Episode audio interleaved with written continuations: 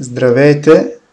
С мен днес е Дани, с когото ще обсъдим най-бързо напредващия играч в геополитиката и това е Китай. Здрасти, Дани! Здрасти, Владо!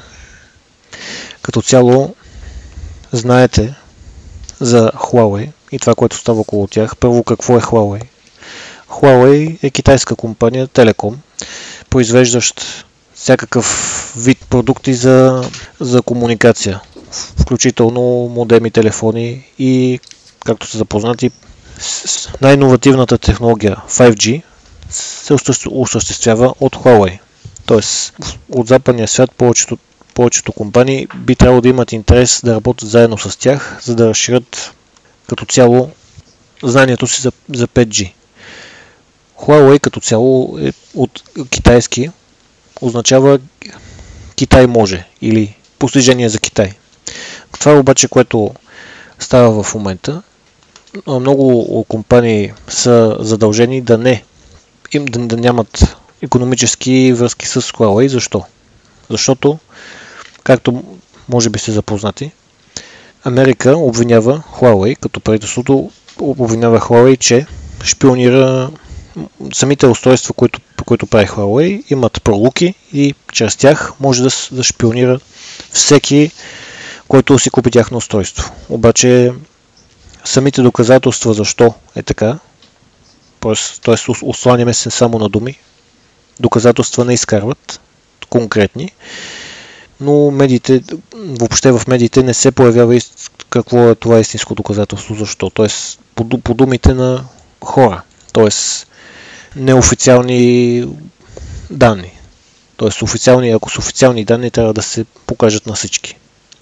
В същото време, собственика на Huawei, който е Ден Дженкфей, самия той в собствени интервюта казва защо изобщо се стига до такава ситуация. Тоест, знае се, че ситуацията с Huawei може да се използва от всеки, от което да е правителство, да обвини някой ето така, че, може, че ги следи. Но това не означава, че, се, че Google не следи нас и всички останали Ми, то, платформи. Реално Например, това е просто един предтекст, защото Тръмп иска някаква, някаква възможност да разшири търговската си война с Китай това обвинение в шпионаж чрез устройствата на Huawei е идеалната възможност макар и да няма доказателства, както знаем, когато Америка каже нещо и те наречените съюзници, реално васали, козируват и следват каквото им кажат от Америка, макар че напоследък малко е да. отслабена хватката. Доста други държави, Австралия, Великобритания и т.н. нататък, вече изкозируваха и забраниха на Huawei да, да участват в развитието на 5G мрежите на тяхна територия. Да, това е, че може би ще излезе наистина нещо добро. Т.е. Тръмп може би иска Китай да порасне от този случай. Т.е. ако Китай наистина успее да разработи нещо собствено, то може да е голям плюс на цялата индустрия. Но самият собственик Рен Дженквей казва, да, добре, ще дори да направим нещо 5G преди всички останали компании. И какво от това? Тоест, не, тоест съвсем скромно казва. Какво от това? Какво очаквате? То, в хора в момента са получили 90 дена лиценз, за да продължат да, да, да си изтеглят своите продукти безпроблемно от самите държави, в които са им забранили вече. Тоест да не се продават. Тоест съвсем много труд, по, по труден начин да се здобие с Huawei или с каквото и да е резервна част за нещо, което е Huawei, не е само телефон. В същото време обаче, как се стигна до самата, самото обвинение, т.е. търговска война защо има? То война е много силна дума. Търговски интереси, т.е. лобиране да. от компания една на друга, търговски интереси. В случая на Ренджинг Фей, дъщеря му, която е Мен Уан Джоу, тя е финансов директор на Huawei, е обвинена, че, че тя укривала и лъгала, по неофициални данни, лъгала американски банки за активностите на Huawei в некоя да е държава в Иран. И оттам защо Иран, защо Америка не харесва Иран, докъде се, защо се е стигнало до тук. Това е тема за разговор за друг път. Да. Но като цяло Иран до 70-та година, до Пахлави, са били големи приятели с Израел, с Америка и изведнъж става революцията и сега и не се обичат. Е, Напреди това той са... шаха, нали е сложен от американците. Да. И изведнъж става така, че сега всичко свързано с тях не искат да, да правят бизнес. И в случая Huawei са косвена жертва от това нещо. Да но жертва може да не станат, защото всъщност може да разраснат, да се разраснат по собствен начин. Да. А иначе самия собственик, което, това, което той споменава е, че има част от американските компании, които пък искат да продължат да работят с Huawei и искат да натиснат правителството в Америка. Всъщност, моля ви, позволете ни, искаме да работим все пак с Huawei. Ние нямаме альтернативен саплайер, т.е. доставчик, който да успее на с такива условия да ни снабди с качество, с качество спрямо цена като тях. Да. Но докъде се стигнало пък и до това, това е защо, защо Китай наистина расте толкова много като економика, защото като се изнася нещо от Китай, то самата износна стока, транспортната и, и разход, транспортния разход се спонсорира от, самото, от самата държава, от Китай. Да. Тоест, ако искам да продам аз, т.е. аз съм в Китай, съм компания за изнасям тениски. Искам да ги изнасям до Европа, до България. И ми казват, тая тениска струва 20 долара, транспорта ние ще го платим. Естествено, че съм съгласен да го изнасям където иде. Да, може да, може да е някоя далечна дестинация, където да няма такова търсене за специални тениски, но ако искам, мога да го правя. И ако естествено правителството се съгласи точно ако, ако, ако вижда, че наистина има смисъл да спонсорира точно тениски. Зависи се с какво, с какво послание са те. В същото време, ако съм България и искам да изнасям за Китай, имам такава компания, ще ми каже, добре, тениската си струва 20 долара, но транспорта ще ти струва 100 долара. Mm. Естествено, че се си замисля и няма да правя бизнес. Да. Тоест, но, но откъде пък има Китай да спонсорира пари самият този транспортен разход? Защо, защо имат Китай капацитета да го направи? Защото те, самите хора, които като работна сила, те се отварят към света благодарение на САЩ. Защото САЩ също им подава ръка и си подават ръка заедно с Китай. Тоест, съгласяват се всички, че мотора на света за производство ще бъде в Китай. И то се вижда, когато имат празници в Китай, китайската нова година, буквално за една седмица световната економика почти замира всичките доставчици и саплая номер едно за повечето стоки, за каква, за по цял свят е Китай. Да. Цена спрямо качество. А, също така те се оговарят да, не, да няма твърде ниска цена, за да оставят на другите компании пространство, в което да оцелят. Т.е. да могат да продават и да имат марш и да, и да печелят, за да оцелят и те. Защото добрата конкуренция е добра за пазара. Когато има конкуренция, това е добре. И в случая това ни връща на темата Huawei. Ако и, и все пак конкурент на Huawei, който, кой, които се явяват всички останали производители, не искат Huawei да е на пазара, защото под претекст, че могат да ни проследяват, това означава, че останалите също не могат да ни проследяват. Ако си пуснат source кода останалите държави, със сигурност и в тяхните source, тяхния source код ще се отворят, ще се виждат много пролуки. В същото време обаче Huawei покани всички от други държави, защо да не дойдете при нас, да видите нашия source код и да погледнете дали наистина имаме пролуки, за да го подобрим заедно. Да. В същото време, както се казва на английски, they turn a deaf ear on it. Тоест, да, да. въобще поглеждат в другата посока. Напълно очакват. И за това нещо не се говори. Обаче да, може да проверите. Huawei наистина кани хората, ето да, да видя техния source код, дори да дойде на място в Китай. Вижте ни source кода. Цялата история е абсурдна шпионирането, да. защото много добре знаем, че Google събира информация за всички и всичко, които ползват неговите услуги. И също точно с историята с Huawei тая седмица Google, като им поставяха ултиматум, им даваха някакъв срок 90 дена, след който ще техните устройства няма да имат достъп вече до Google Store и т.н. въобще до Android услугите, които Google предоставя. Това показва, че Google козируват на американското правителство, т.е. всичките тия данни, които ги събират. Тръмп ако каже еди кой си от еди коя си държава е заплаха за националната сигурност, я ми дайте какви данни имате за него и те веднага ще му ги дадат. Ако това не е шпиониране, не знам. Да, и същото време, ако Huawei има тяхната технология и Тръмп иска от тях, примерно, това, което Huawei са колекционира, евентуално, ако могат те да следят, да го иска от някой, те няма да го дадат. Едно, че първо го нямат, защото те не следят. Или поне ако следят, няма доказателства. И защото те канат хората, елате да ни видят нашия source код. Кога Apple ще го направи? Много трудно. Дори да го направи, ще е в ограничена среда. Но Huawei е само една, как, как да се изразя, съвсем скромно. Huawei е плюнка в морето, в цялата игра. Да. Самата игра е, т.е. да се използва нещо по време на преговори. Т.е. да се използва, да се използва така, че да се притисне държавата за преговори по, по други теми, от, относно, от, отново търговски теми, но които не са свързани само с Huawei. Т.е. Huawei да се използва, да, ще ви върнем лиценза на Huawei, обаче ще направите това и това. Да. Това и това означава а, влияние. Като влияние Китай има. Има и в Африка. Владо, ти можеш да кажеш също за Африка. Защо Китай е там и какво прави там? Еми, там е за да си да общо взето едно време, както европейците се опитвали да, да завладеят африканския континент за известно време с успех. После обаче това им носи доста проблеми, които не са предвидели в началото.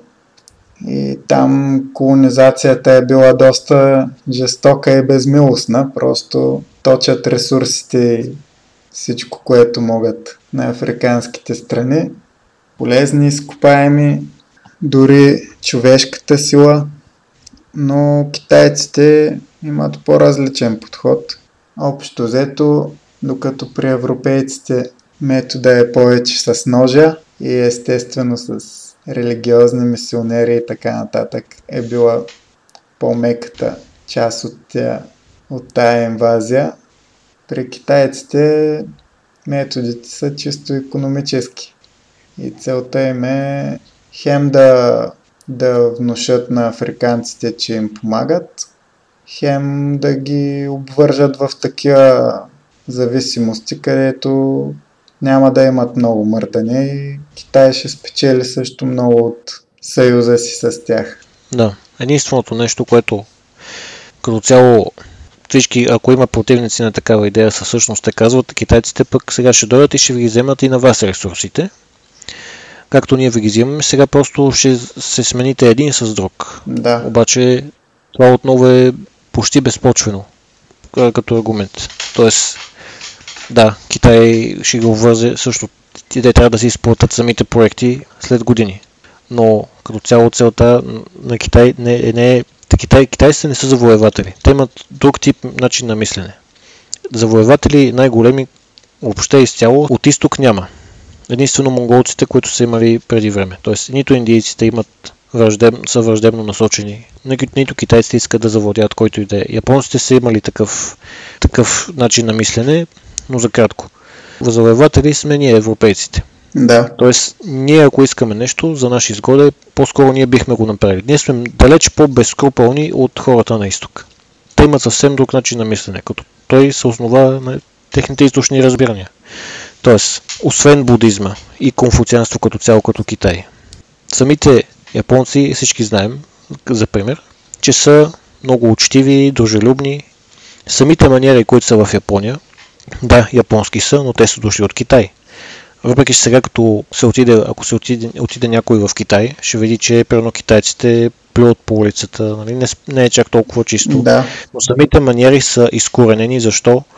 Те са изкоренени преди около 70 години. Да. Преди това самите китайци са имали много добри маниери, много са уважавали всеки. Защо? Защото самите ценности, културни семейни, са основани на консуфуцианство и на будизъм. И на, на това да сте сплутени. Т.е. прави каквото правят другите, макар и да е лошо и да, не е, и да е добро. Което има плюсове и минуси, естествено. Т.е. сляпо да следваш някой не е добре. Т.е. трябва да имаш глава и да мислиш. Да. Например, виетнамците. Будизма е най-голямата религия там. В същото време, те са много по вьетнамски начин изповядват своя будизъм, т.е. като конфуцианство. Правиш това, което правят останалите. Китай също. Т.е. за да не се изпъква пирона.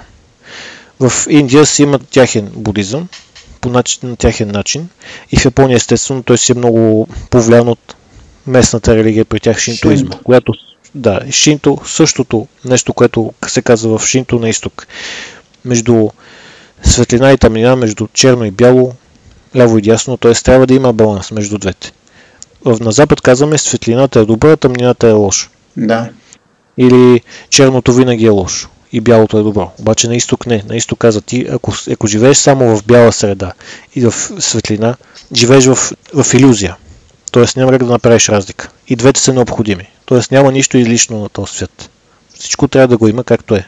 С цел баланс. И битката между победа и загуба, между добро и зло наистина, за да се участва в тази битка, това те прави човек. Да. Общо взето това е шинто.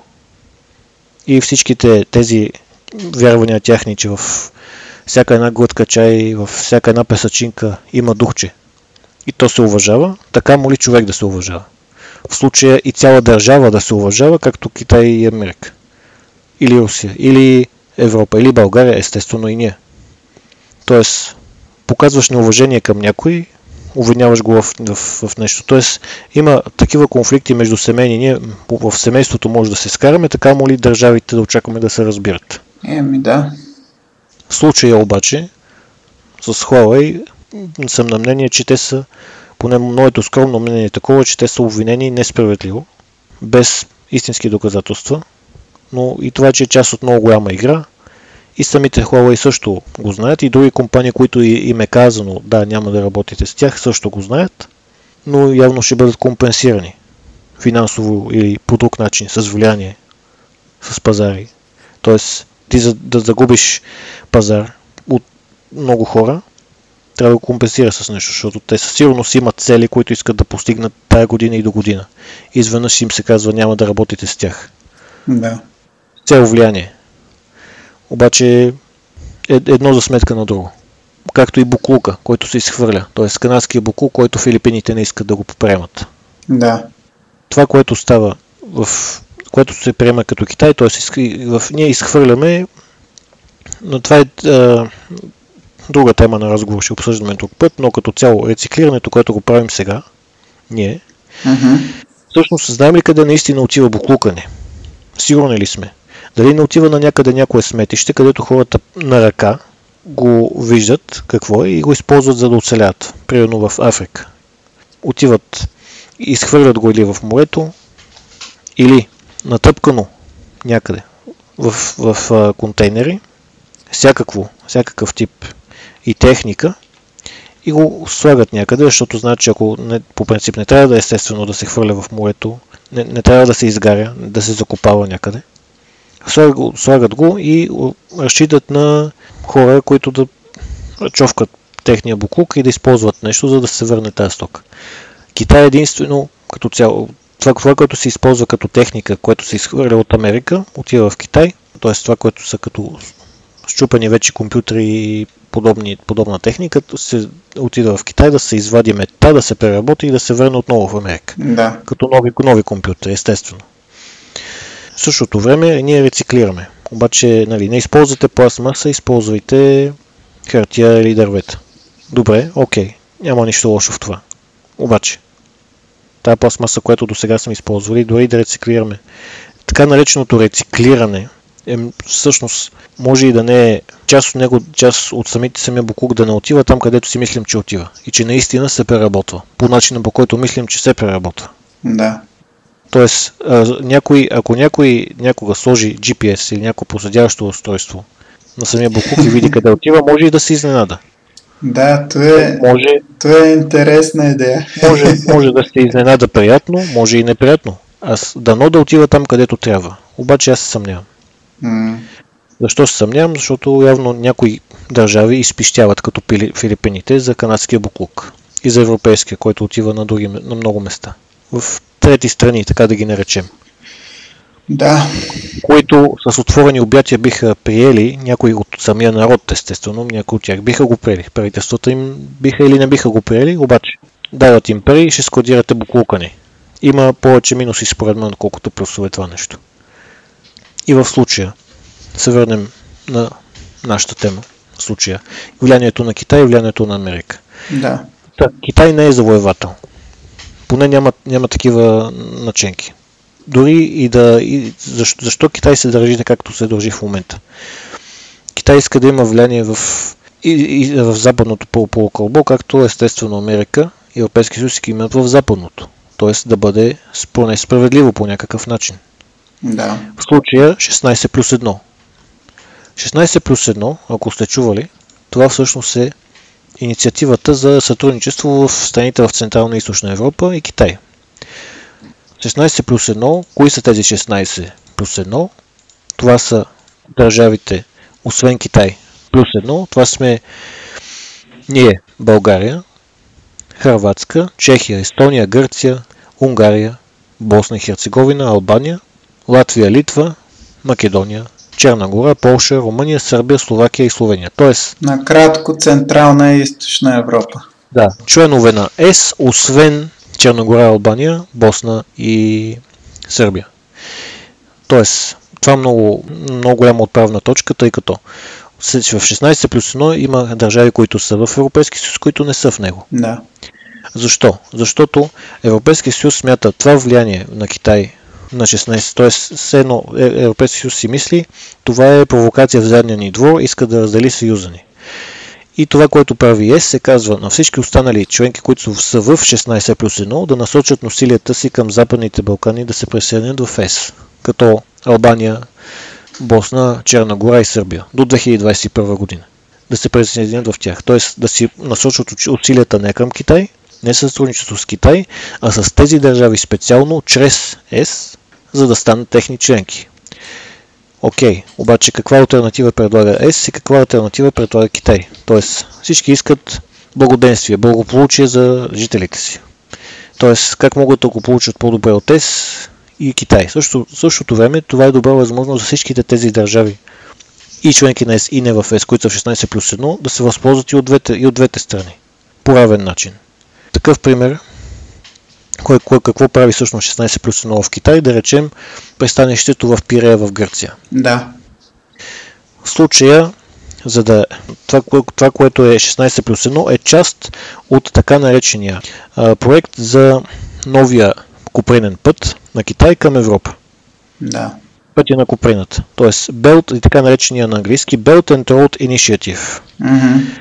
Тоест Китай иска да знае, че има голямо искане, голям демант на техните стоки от Запад, но искат те да контролират самия износ на Китай към... Те, те не, че не го контролират, но искат да бъде по по-честен начин. Да. Същия, т.е. защо? Защо по по-честен? Защо китайци се, чуват, се чувстват излъгани от, от западни държави? Това след малко ще го засегна, защото може да, да стане нашата дискусия по-скоро урок по история на Китай. Но и защо Китай прави това, което прави, т.е. геополитическия им, им ситуация. Да. И тази на ЕС случая. случая.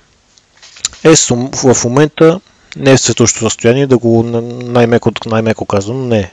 Да. Разделението отдавна е факт. Тоест в самото на самия начин на мислене на източноевропейци, той, и пред, той въобще не е обединяван никога.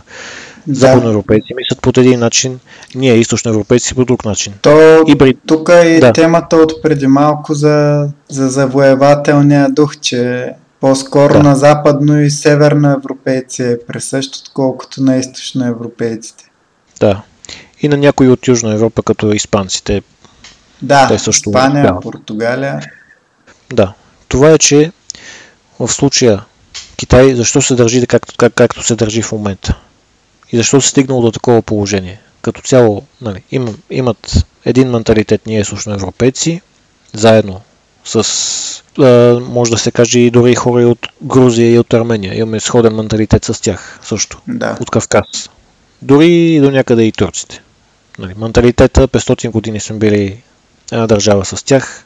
Менталитета ни е повлиян, естествено, няма как да не е. Повлияне, да.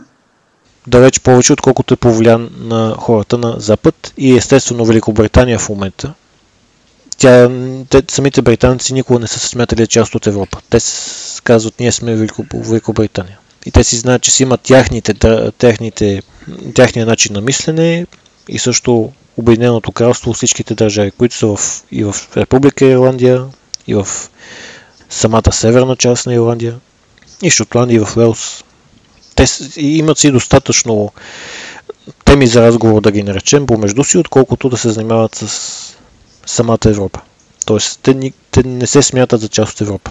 Нещо като Япония в да, европейски, от европейска така. гледна точка. Да, Тоест, Япония също монархия. Един остров отделен от континента, където процесите дълги векове са се развивали самостоятелно и без много да се влияят от континента. Естествено, при Великобритания става в по-ранен етап.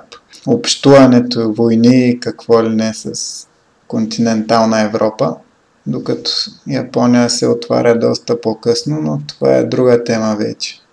Да. Но ето как, наистина защо геополитика? Защото географията оказва влияние на политиката. Да. Друг пример, в Централна Азия, да речем, между становете, за които много рядко се споменава нещо по новините. Да. Което е интересна тема, защо е така. Защо, може би е нарочно. Е, защото може никой не. не му пука за тях. Да. Общо взето, в Европа поне. И там, самия, самата геополитика при тях, да речем Узбекистан, Киргистан, Таджикистан, Туркменистан, всички тези държави, да речем, има, има да, съвсем за Казахстан от време на време чуваме, покрай петрола и големите да. инфраструктурни и архитектурни проекти, които изпълняват. Геополитиката на държавата е важна. Тоест, тя затова както сме ние, българите на България, стоим на кръстопът. Затова сме важни за всички съседи и като цяло сме на важно място. За добро или лошо, тук трябва да бъдем. Да. И тук ще останем. Трябва да, това да ни калява. Както, например, японците, земетресенията ги каляват. Те не искат, те, толкова стотици години наред земетресения, те не искат да се махнат от там. Защото това ги калява и ги прави такива, каквито са. Както и нашия кръстопът тук от всякакви народи минават и ни правят такива, каквито сме ние. Да. И това ни връща, връща пак на темата. Какви са китайците и какви са американците, защо го правят те така и защо се стигнало до там. Китай като цяло има хилядолетна история. Това се знае от всички. Ако отида някой в Китай, ще види менталитет, един, който е на самите градове, в които са на брега, които са Шенджен, Гуанчжоу, Пекин и ако отиде вътрешността, ще види, ще изпита културен шок на всеки 10 км. Тоест, самите хора, които са в вътрешността, имат един начин на мислене спрямо те, които са от, отвън. Да. Но е, тук къде, защо той в Америка е те. да. В Америка вътрешните щати са коренно различни от крайбрежните мегаполиси, където да и чисто етнически състав на населението и всичко е напълно различно. Абсолютно. Вътрешните щати са европейци, по крайбрежието има всякакви квартали. Негърски, китайски и т.н. Да, и като цяло Китай, ако отиде някой там, ще види. Първо отива в Хонг-Конг. Да, вижда светлините, Виктория Пик, всичко останало. Отива в Макао, вижда казината. В същото време обаче с всички, зад всички тия светлини се, се крият много гета, в където точно в тези гета, в много малки апартаменти, живеят работническата класа, т.е. реално средна класа, която всъщност склони към по-бедна, която е една, една от, т.е. работлива, изкарва парите на компаниите, но реално търпи. Търпи, защото хората искат да са там. Но това е една фалши, т.е. маска. Както като отиде в един голям мегаполис, влезе някой човек в метрото и се вижда. Масово хората са с маски. Гледат си в телефоните, вместо да се да. гледат един друг. То, но то, в такова е общество живеем. Драмите на съвремието, но доста обширна да. тема, в която бихме могли да задълбаем да. някой друг път. Просто отчуждаването на да. човека от човека и издигането в култ на индивидуализма и на консуматорството. Да. Като спомена индивидуализъм, това е една голяма разлика между изток, източния да. начин на мислене и западния. На изток са насочени всички сме заедно, както споменах по-рано. Конфуцианство, будизъм, хората се насочват, ние сме заедно. Пирона, който изпъква, го забиват най- най-силно. А той защо ще изпъкне? Той дори да изпъкне и да има нова идея, тя може да е добра, може да не е да. добра. По-добре е да, да, се, да нещо, което е традиционно и което е доказано, че работи. А не да се дава път на всякакви нови идеи и да се дава, дава трибуна. Ако се даде трибуна и, да се, и се чуе някой и, и не стане, тогава е по-добре То да не се дава пак трибуна. на Запад, каквото стане. Когато разни по-ексцентрични политически идеи се прилагат, че не водят до много добри резултати за обществото да. и в момента живеем в така мултикултурализма, който се налага от САЩ и от Западна Европа. Да. Е просто обречен на провал и той ние го виждаме постоянно, че не работи. И е една от основните причини за кризата в Евросъюза. Да. Като цяло то е форсирано, т.е. Да. то е на сила. Ако е правено плавно и самите хора наистина отиват, да, отивате в нова държава, научат езика, приобщат се към културата, не, те отиват в собствени гета, там си държат своята култура, все едно правят си държава в държавата. И реално. там неизбежно идват конфликти с външния свят. Да. И за да се избегнат такива конфликти, защото вече това семе е посадено, за да няма такива, трябва морала да възтържествува. Какво означава морала? Тоест, разбирателство. Разбирателство става, ако всеки е в обувките на другия. Както ние ще останем индивидуалисти, тези, които сме на запад, и ще останем не индивидуалисти, а отборни играчи, тия, които, тези, които сме на, на изток. Да. И то се личи. Кой е най-добър в отборни спортове? Като се почне, освен източно и азиатци, и знаем, сърбите, гърците, баскетбол и така mm-hmm. нататък. Те са много добри. И футбол също. Харватия стигна финал. Където ги порязаха Къде, доста жестоко. Да. Отборна игра, но имат отборен дух. Те са обединени. Сърбите също са обединени. От, и по принцип на Балканите обединяваме се около какво? Около храна, около пиене. Футбол. И около общи ценности. Футбол и футбол и политика, разбира да. се. Това е номер е, едно. Покрай тях се и разделяме в вътрешни Покрай тях те разделяме. Да. Но ние като цяло сме ю, южни народи, което ще е пък и друга, друга тема на разговор. Тези, които сме на юг, сме малко по-диви, така да се наречем. Тоест, италианци, испанци, ние по Балканите. Да. Като цяло и самите съседи при нас, и турци, и арабите, и бразилци, и латиноамериканци. Далеч по-диви сме от северните народи. Тоест, температурата определено оказва влияние. Начина на мислене на хората. Да. И в случая начина на мислене на хората, това пак ни връща на темата. Китай. Защо се държи така Китай? Защо в източно китайско море се държат така наистина агресивно? И защо тези територии, които Китай иска и казва, че те са наши, т.е.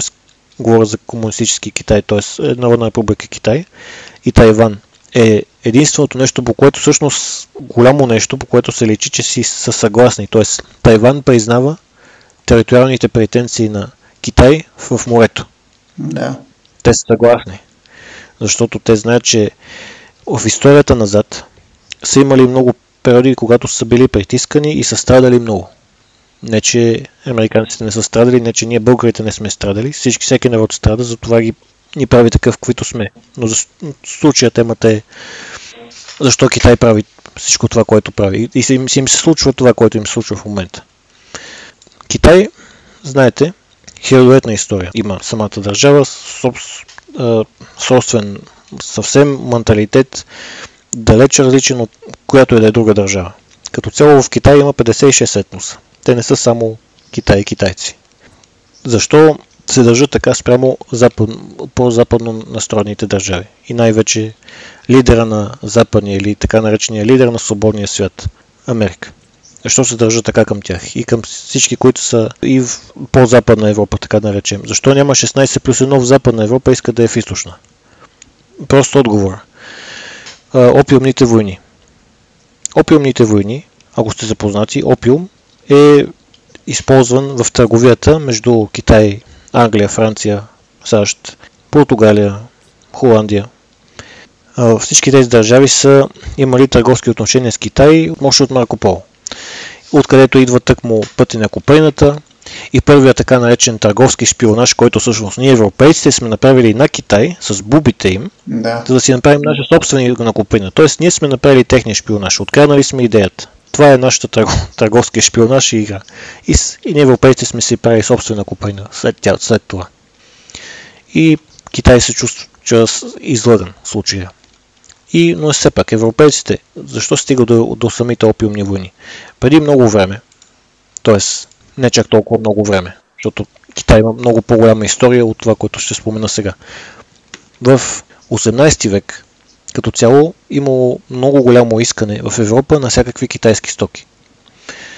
И самата просперираща търговия се е изразяла освен в познатата на нас куприна, макар и да сме имали ние идеите, да сме знали как се прави, все още е имало, са имало искане за порцелан и оригинална китайска куприна, плюс всякакви стоки от Китай, включително подправки и всичко, което минава по пътя на куприната през другите държави. В случая, геополитическите настроения, в които са в момента в Китай, в момента по голяма част са повлияни от периода от 18 век насам. 18 век, 18 век това, което прави Китай с търговията си в Европа, в случая британската, великобританците, търговията с тях, британците пращат на китайците в сребро за, за, за стоките си. Масово обаче свършва, намалява среброто на, намалява среброто на британците. Те искат да използват опиум. И карат китайците да произвеждат опиум, за да, за да възвърнат парите си. Тоест, конкретният термин е да се ректифицира самия търговски дефицит на британската East India Company, която въвежда самия опиум, като го, го предлага като, сама, като единица. Чакай и... малко, те им плащат да. с опиум вместо с сребро? Те си им плащали първо, те си им плащали с сребро и среброто на британците свършва. Да. И обаче искат да се използва опиум, защото голяма част от китайците са престрастени от край време към опиум. Да. Освен, освен китайците, знаем и в Египет също е използван опиум. И те искат да използват директно опиум. Mm-hmm. Като, нова, като, като, както сега се прави за златото. Ясно. В случая искат да пренасочат самия поток на ценните материали и стоки, обратно в британците искат по този начин да си възвърнат част от среброто и да им дадат опиум, т.е. да ги прецакат. Две думи. Това е. да. е. И какво става? През 1720 година горе-долу, което е 18 век, опиума, като това, което, е имало, което се е имало искания и внос и износ като поток е бил около 200 ковчежита, защото тогава са мерили в ковчежита специално тази стока от British India Company. Като едно ковчеже от стока е било около 63 кг. Ясно. В случай... Тони 200. Грубо. 200. Грубо. На, това е на годишна база. В същото време обаче, когато става вече 19 век, 1830 и някоя година, стават по 4, 40 стават по 40 000 ковчежета, т.е. 40 000 ковчежета по 63 кг. Търговия с опиум с British India Company, които искат да ги използват точно това. Т.е. Правят, искат да направят твърде много единици от ценна стока, да. която да се използва за плащане. И през 1939 година император Дао Гуанг от Китай вече му прелива чашата и това, което става е всъщност казва на всички чуждестранни търговци, които импортират в, внасят в Китай тази стока и които искат от Китай да я изнесат и да правят бизнес с чуждестранните търговци, да се изгорят всички тази стока, която имат и да спрат да, да търгуват с опиум. Нещо сходно с ние няма да използваме долара повече. Да. Ще използваме нещо друго, което е тема за друг разговор. И какво да, става? Британците казват, искаме да ни компенсирате веднага за пропуснатите ползи и Китай отказва. И две години след това, т.е. при 1841 година, какво става? На 25 януари 1841 година Хонг-Конг навлизат британските, британската Royal Navy, т.е. кралски военноморски сили, правят инвазия на Хонг-Конг и, и това става, и става така, че Хонг-Конг вече е собственост на Британия. Да. И се подписва така нареченото споразумение от Нанкинг. Като Нанкинг може би ви е известен от друг случай. Това са 300 хилядите китайци, които са изклани. Едно петно, което се е случило в Втората световна война, с когато Япония има, има претенции, имат претенции заедно с Китай. Но 1841 година споразумението в Нанкинг Хонг-Конг става британски. И естествено британците печелят и износа на опиум става от 40 000 ковчежета, всеки по 63 кг годишно, от през 39 година, когато китайците искат, китайския император иска да го спре. След като става това споразумение в Хонг-Конг, стават по 70 000 ковчежета годишно. Тоест, от всякъде Британия печели. И в случая става хигемон, още по-голям, който помага да разрасне още повече целите си. Тоест, получава това, което иска. Да. И китайците обаче в същото време се почувстват унижени от тази загуба. Тоест, получава се много а, голямо гражданско недоволство спрямо чужденците. Не, че преди не го е имало, но сега става още по-голямо. И през 1887 година какво става? Тогава португалците също искат го... Те, те, те, са, те са в Китай още от по-рано, но те искат, виждат потенциала на опиума и искат Китай заедно с Британия Британия, да си, Британия и Португалия да си разделят печалбите от опиума. Защото също в, като цяло знаете, Португалия и Великобритания имат собствени отношения, имат много по-топли отношения, защото Великобритания всъщност по същото време се бори с Испания да. и иска да има някой като буфер, като Португалия. Тоест, това е един вид направена сделка. Хайде в Китай да имате и вие град, пристанище, както ние имаме Хонг-Конг. Например, това, което вие си имате до сега, както е Макао, т.е. да сте още по- повече да влияете над него и да стане изцяло ваш. Тоест, но това ще го направим, ще го договорим с китайци. Т.е. стават супер нахални британците. Което и се подписва... за тях не е нещо чудовещо. Да. В исторически план. И типично индивидуалистичен западен начин на мислене за воевание и успяват. През 1887 година в Лисабон се подписва протокол, защото китайците клякат, няма как да не се съгласат, съгласяват се, защото са изпитали голямо поражение, да, чувстват се унижени, сега още по-унижени, дават Макао изцяло на суверенитета на Португалия. И в същата година, 1887 година, Жълтата река прелива, има огромен брой жертви 900 хиляди човека умират и над 2 милиона са без, без никакъв дом, без покрив. Mm-hmm. И естествено много променливи се обединяват в уравнението и става така, че самите китайци вече им преизлява. И още една променлива, през 1895 година самата Джин династия, която е владяла тогава Китай, почва да губи своето влияние в Корейския полуостров и в Тайван. Защо? Защото идва Япония и Япония буквално прави инвазия. Тогава 240 000 японски войника с 630 000 китайска армия в Корея. Китай губи своето влияние, голяма част от там, плюс Тайван.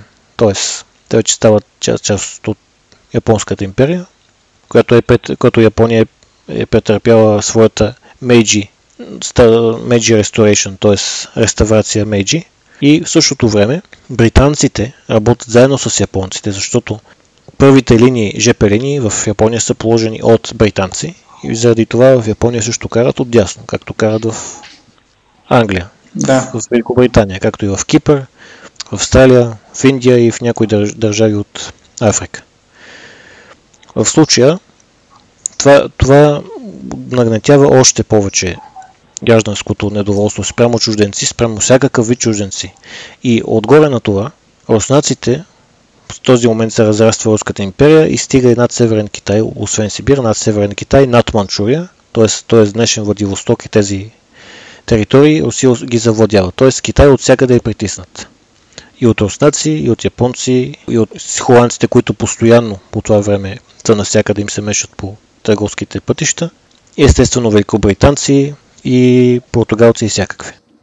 И през, през 1899 година отново им прелива чашата на китайците и тогава императрица Сиши се съгласява голяма част от китайските, от обикновени китайски граждани, плюс селени, плюс много хора, които наистина не искат западното влияние да продължава толкова, като по това влияние се са също чуждестранно влияние, не само западно, всякакво, се, идват, се случват така наречените боксерски възстания. Боксерски възстания, защо? Защото наистина е имало хора, които са били бок, боксьори от тогава.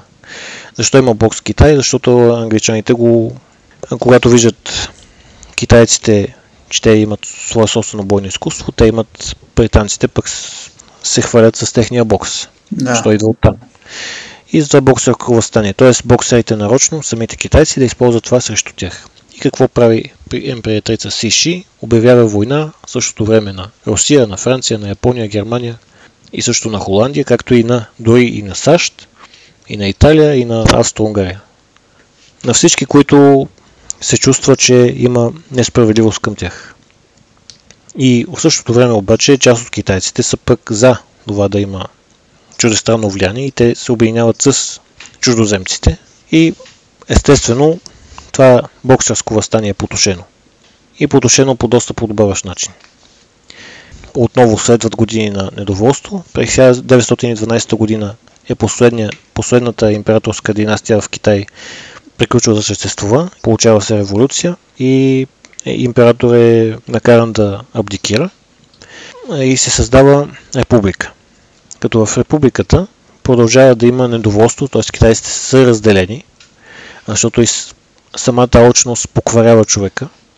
Т.е. те знаят, знаят че чрез за, всякакви търговци, откъдето и да са, те знаят, че, значи могат да печелят, в същото време други знаят да, но тези така наречени търговци и тяхните държави толкова пъти вече ни, са ни унижават и искат само да ни от, откраднат от нашите богатства, т.е. ние трябва да работим за собствената си държава. И това, което се получава е, че самата власт, която е двете, двете най-основни партии, които са Китайската комунистическа партия, която се създава през 1921 година с участието на френска концесия в Шанхай и заедно с Куминтанг, която е националистическата партия в Китай, заедно се обединяват през 1923 година, за да изчистят вътрешните дразги, които имат в, в Китай в Северна Манчурия. Там има така наречените главорези или warlords, т.е. феодали, които да. по, по примера на други държави, както е в момента да речем в Мянмар, в момента феодално държат някаква територия. Да. И двете партии се обединяват, за да изчистят каквото има в Манчурия останало. Т.е. властта в Китай да е между тях двете. Между Куоминтанг и комунистите на Китай. Mm-hmm. И какво става, след като успяват да изласкат манчурците? През 27 година, 1927 година, Кулминтанг, лидер на Кулминтан, Чан Кайшек, се обръща срещу комунистите. Типично. В случая това, което прави той е, иска естествено властта да е изцяло тяхна. Тоест, използва ги за определен период от време, което е до някъде очаквано. През 1927 година, когато започват пролетните метежи между Куоминтанг и Китайската комунистическа партия, които завършват през 1934 година, тогава Мао, знаете, Мао Цзедун, той е обсъден със своите симпатизанти и трябва да избяга, така че да продължи да, да води борбата си за Китай от, от нова база и бяга в северо-западен Китай. В случая обаче, през 1937 година Япония прави инвазия на, Китай. И т.е. двете партии отново се обединяват. Като войната приключва след 1945 година, две години и три след това, отново има гражданска война в Китай, и от, от, отново между комунистите и националистите. И през първи обаче комунистите този път печелят. И на 1 октомври 1949 година Мао провъзгласява Китайската народна република. Чан Кайшек, т.е. лидер лидер на националистите на Китай, отива в Тайван. Заедно с още 2 милиона човека. След това, това, което прави Мао, се опитва самия Китай да се възстанови, да не, да не се влияе чак толкова от чуждестранни държави и иска да направи така наречената голяма крачка напред. Т.е. да преструктурира економиката и да направи така, че да има самия китайски народ да бъде наистина голям по население. Но скоро, около 10 години след това, идва Корейската война. Знаете, Корейската война почва 1958 година. В същото време обаче, когато Корея се разделя, Китай също в време иска да помогне на Северна Корея също, за да защити своите интереси и там. От 59 година, 1959 година до 1961 година, Китай искат мало прави така, че в Китай да има много фабрики, в които да дават заетост на много хора. На всичките хора, които той иска да работят за, за Китай. В случая обаче, те произвеждат в фабриките си твърде много продукти. Тоест има искане за, да речем, 10 болчета играйки. В същото време обаче Китай той иска да се произведат много повече, само и само да се ходи на работа, хората да отходят на работа, да произвеждат, за да не са, за да има заетост и за да не са недоволни. Да, да, да не кажат, че няма работа. Тоест, дори да няма кой да ги купува, те искат да продължи да се произвежда. И за кого да се произвежда? За другите държави от Съветския съюз. За, за държавите от Съветския съюз. Тоест, Китай да бъде нещо като мотора на СССР през това време. Обаче през всичко, всичкия този период на свърхпроизводство, около от 1959 година до 1961, грубо между 20 и 50 милиона човека умират. И естествено това кара други доближени на Мао да се, да се съмняват в това, което той мисли и в идеите му. И той го усеща. И за да подчертае властта си, за да няма метежи, през 1966 година чисти своята държава от всякакви, иска да направи чистка, културна чистка, за да, за да премахне всякакви недоброжелателни елементи с еволюционен дух, така да се нарече. Така и... наречената културна революция. Културна революция и под която, за съжаление, китайците самите симпатизанти на Мао не да, са уважили собствено си културно наследство, включително да. и, Шао, и Шаолин. Тоест, плюят на собствената си държава в случая. И милиони и половина човека умират през, по време на тази чистка и става цялостна анархия, защото голяма част в, в тези метежи се, се получава анархия и през септември 1967 година Мао успява по някакъв начин да възстанови реда. Той, въпреки че, че успява, самото здраве на, на Мао се влушава и той в по-късните си години даже вижда, наистина, наистина всъщност вижда пролуки, с които може да създаде мостове на приятелство дори и с Япония, и с Америка, и с Европа и така да, да диверсифицира и да разпространи и да разнообрази търговията си чрез тях. И дори през 1972 година американски президент Ричард Никсън посещава Китай и се среща с Мао. Но Мао умира на 9 септември 1976 година. Mm-hmm. Но като цяло самата, самия геополитически начин на мислене на, на Китай той е повлиян от самото, самия начин на мислене и настроение към всякакви чужденци, е повлиян от опиумните войни и така да се нарече студената вода, която продължават да пият и до ден днешен от този свой начин на мислене. Като цяло, китайците мислят, че те са били победени от собствената си защитна геополитическа ориентация. Тоест, те казват, ние трябва да бъдем малко по-като запад на запад. Т.е. може и да наистина да, да пробваме да разширим нашето влияние. Т.е. Според тях, според тяхната гледна точка е най-честно, както Америка влияе на западната полукълбо, Китай да е господар на източното. И това да се постигне естествено. Дори чрез, естествено няма как без морска военна сила и каквато и да е економическа. Но чрез економическа сила реално на днешно време се, влияние се прави чрез економика. Да. И да имат ексклюзивен контрол над западната полусфера. В същото време, както казахме, завоевателите няма, те нямат такъв начин на мислене. Самите те се чувстват победени от собствените си грешки. Искат да има економика, която да е в полза на всички, но те се чувстват предадени и излъгани твърде много пъти. И затова правят това, което правят китайците в момента. И така се чувстват спрямо Знаят, Европа, че най-верният им съюзник са самите те. Да. Тоест, и... въл... на вълка врата му е здрав, защото си върши работата сам. Да, точно. Като цяло Китай се наричат себе си средната земя. Тоест, ние сме, те са синоцентрици, т.е. те света се, според тях той се върти около тях, но това има и голяма част от грешките. Жонгло. Жонгло. Затова те мислят до някъде, си мислят, че това, което си е при тях, си е тяхно и не искат да го дават на друг. И, ако, и така се получава, че всъщност те се чувстват излъгани и предадени. Това е много пъти. И затова се стига до Китай каквото е положение в сега. До сега, че има Република Китай и Тайван, т.е. китайско Тайпе и Народна република Китай. Има да. Хонг-Конг, който би трябвало след години да, да се върне изцяло под контрол на Китай, поне така е договора. И Макао.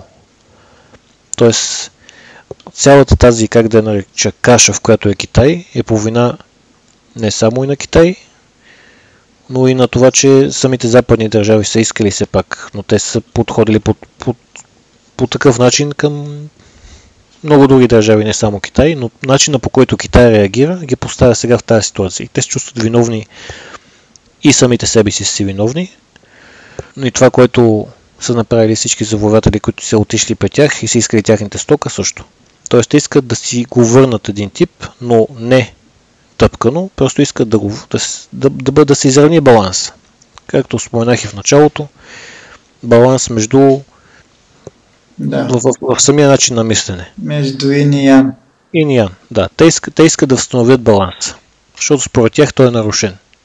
Дори и от самите тях е нарушен и от външни фактори. Да.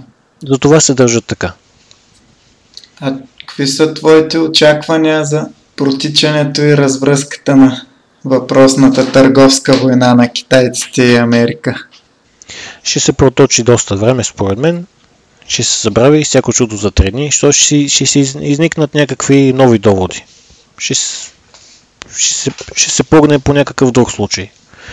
Тоест, ако не е една компания, може да е по някакъв друг вид стока или някакъв нов скандал, но като цяло бизнесът ще продължи да съществува така или иначе. Тоест, бизнес as usual, както се казва. Да. Нормално ще протича. Тоест, никой, тоест, това, което се опитва Америка да направи според мен и Тръмп, т.е. те искат Китай да, да порасне. Т.е. да направи Китай по-силен. Сам. Т.е. Да ги, т.е. Ако, ако всичко е розово, т.е. ако се постави твърде лесно и условия, т.е. конкуренцията е добра за пазара. Тръмп го знае като бизнесмен. Тоест, да. конкуренцията му е необходима. Той знае, че той е нищо без... Самата Америка също е нищо без Китай, е Китай също може много бързо да се срине и без партньори на Запад. Тоест, необходим да, е двете страни са си необходими едни на други. Тоест няма как да се стигне до какво, каквото и да е ескалация. Според мен. Да няма никой полза от по-малко да накоплаци, така да го наречем. Да, в съвременния свят економическите фактори са по-важни от всички останали и взимат приоритет при решенията на държавните глави по подобни въпроси. най-голямото нещо, което повлиява е просто къде, на, откъде идват парите и на къде отиват.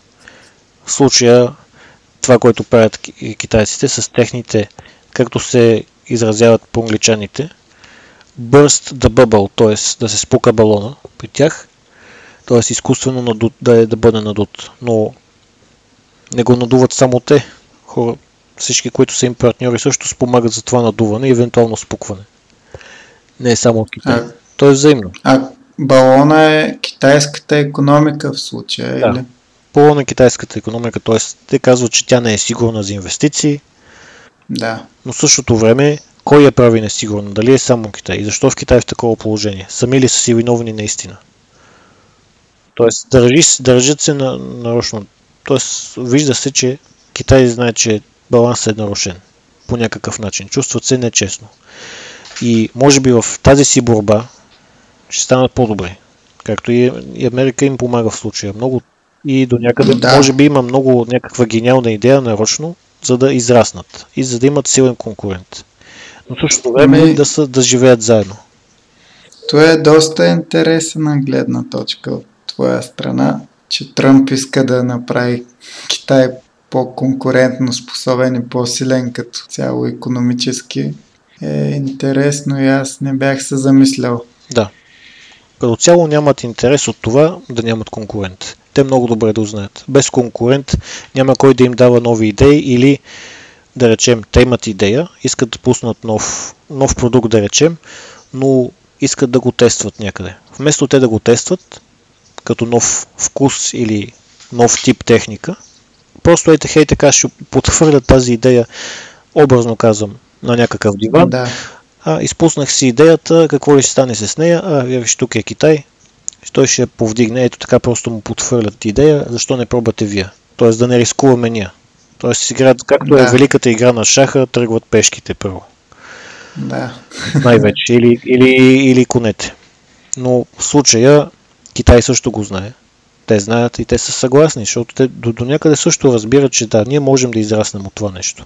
Защото те знаят, че в случая света е много зависим от това, което те правят. И ние сме го направили така, че да е зависим от тях. Да. Просто защото има толкова много хора население. И са способни за буквално за дни да се мобилизират. Да се обединят около една идея. Тоест те са съгласни да страдат заради кауза. Като това в западния свят е рядко срещано. Там се страда заради собствени индивидуални цели и пари. А и Китай като цяло конфуцианство и техния начин на мислене те биха страдали заради общото благо, въпреки че има много хора и там. Все пак алчността покварява всички. А алчност за какво е, да. Западното влияние е неизбежно с напредъка на технологиите, но все пак и Китая, дори Япония, която, както знаем, както всички страни загубили Втората световна война, най-вече в Германия, но и в Япония се извършва една културна подмяна, наложена от, вой... от победителките във войната, в случая на Япония най-вече Америка, където се опитва да се наложи западния модел на мислене и западните ценности, но въпреки това нещо, което продължава десетилетия и са пренаписани учебници и какво ли не, японците си остават японци. Хилядолетната история, в която на този остров са си изградили култура и менталитет, мироглед, няма как да бъде изтрита за едни там вече 70 години след войната.